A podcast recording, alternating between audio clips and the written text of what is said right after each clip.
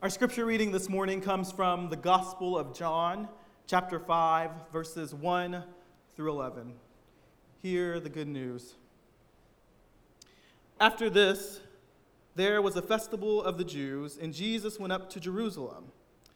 Now, in Jerusalem, by the sheep gate, there is a pool called in Hebrew Bethsaida, which has five porticos. In these lay many invalids, blind, lame, and paralyzed. One man was there who had been ill for 38 years. And when Jesus saw him lying there, he knew that he had been there for a long time, and he said to him, Do you want to be made well? The sick man answered him, Sir, I have no one to put me into the water, into the pool, when it has been stirred up. And while I am making my way, someone else steps down ahead of me. Jesus says to him, Stand up, take your mat, and walk.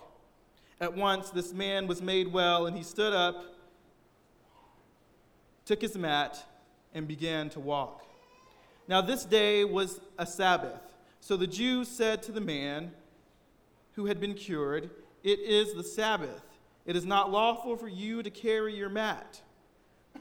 But he, asked, he answered them, The man who made me well said to me, Take your mat and walk.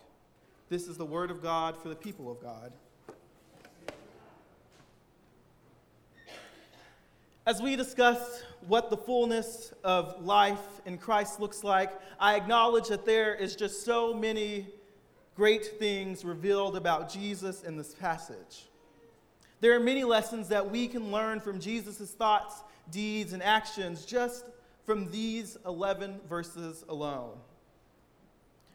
But I want to focus on two central aspects of Jesus that I find in the text Jesus as the healer, and Jesus who loved radically. In our scripture today, Jesus had gone up from Galilee to Jerusalem to celebrate one of the great religious holidays. Once inside, he came to the pool in Bethsaida, and lying around the pool are sick and paralyzed people. They are there because legend has it that an angel would occasionally come down to stir up the water in the pool, and the first person to enter that pool after the angel stirred up the water would be healed from their conditions. It was, of course, a common belief, and it was one that was of last hope for many of the people. It's not like, unlike things that we find today in our world, like in southern France, there's a spa that many believe has healing capabilities. The Shrine of Guadalupe in Mexico City is another place where thousands have gone and hope to find healing. Whether anyone was healed or not, the people still came believing that there was hope for healing there. Jesus' powers are no secret to us. We have seen his work in miracles and his healing powers performed in chapters previous to this one.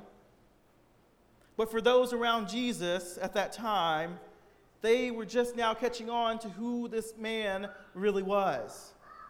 Jesus moved in the midst of the sick and disabled there gathered around the pool. But Jesus did not heal everyone at the pool that day.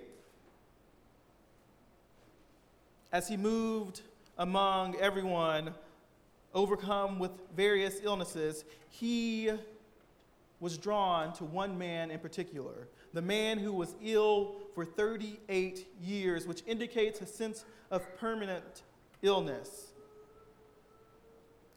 We're not told the nature of the man's disease, other than that it made him unable to walk, nor why, among so many people, Jesus chose to heal this specific person.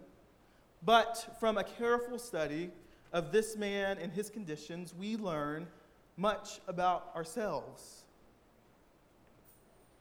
Into the sea of desperate people, Jesus showed up. It's still interesting to consider that out of all these people, Jesus chose to heal one. It could have been because Jesus knew that the man had been lying there for years. But there may be other reasons that Jesus had compassion on him. One thing we do know from the scripture is that it, it was not because the man sought Jesus' help. In fact, the man didn't even know who Jesus was. Jesus encountered him and asked him a strange question. He said, Do you want to be made well? Now, that seems like a crazy question to ask someone who's been paralyzed for 38 years. But what we know is that Jesus never asks questions that he doesn't already know the answer to, and he never asks questions without good reason. In the past 38 years, this man had been a beggar who lived by the pity of others. And if healed, he would lose all of that. By being healed, this man would venture out into the unknown he would lose all of his present securities, and we, he would be responsible for himself. He would enter into a whole new world, completely stepping out of all of his comfort zones. Church, Jesus is asking, Do we want to be made well? The fact is, we will go through extraordinary lengths to avoid unwelcome change in our personal lives, even if we are unaware of our resilience. Our lives are sick. We are paralyzed in heart and in mind, scared to even think about the world around us changing. And as a result, we live our dysfunctional lives in this dysfunctional world, and we never consider that God might actually have something new in store for us. We have learned to live like this, and it is as if though we are sick and not aware of it. And if we are aware of it, this somehow seems normal to us. Stepping out of what is normal can be uncomfortable, it can be scary, it can be messy, and it can be hard. So, as ridiculous as the question may seem, we have to be honest with ourselves. Do we want to be made well? Are we willing to go through the uncomfortable, messy, and hard journey? And if so, and if the answer is yes, we must let Jesus do his work to transform us entirely. So Jesus then healed this man and he said, Get up and walk. After Jesus spoke these words, I imagine this once paralyzed man slowly rise as his legs shook out of weakness and his muscles stretched as he tried to walk for the very first time. I imagine it took everyone gathered there by surprise as they watched this man take slow but steady steps. I imagine many of them rejoicing, thinking that he finally, after all those years, was the first person to encounter that water. But little did they know he encountered the presence of Jesus. But lo and behold, the religious leaders show up, ruining all the fun. They begin to scold him for carrying his mat on the Sabbath while failing to realize that the fact that this man was now healed. They questioned him and recited the law when in fact they should have been rejoicing in this time of celebration. So, out of fear or out of happiness, this man simply tells the religious leaders that someone more powerful than he made him well. Jesus was radical in love. So much of what he did and what he was went against the grain of just about everything possible in Judean culture.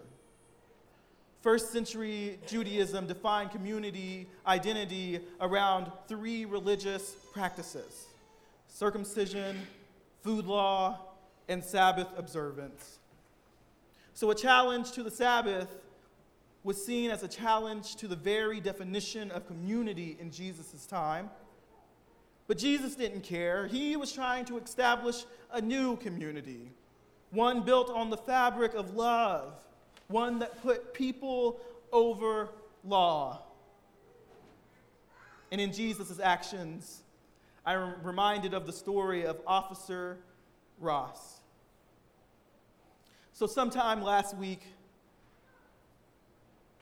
Oklahoma City officers were called out to a loud noise complaint in South OKC. When they got there, they found a man set up with drums and playing on the side of the street.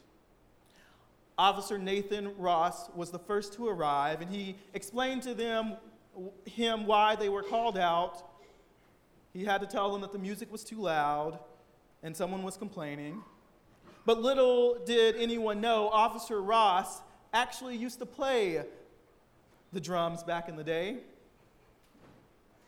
Someone happened to capture Ross sitting down, showing them how it was done as he played those drums.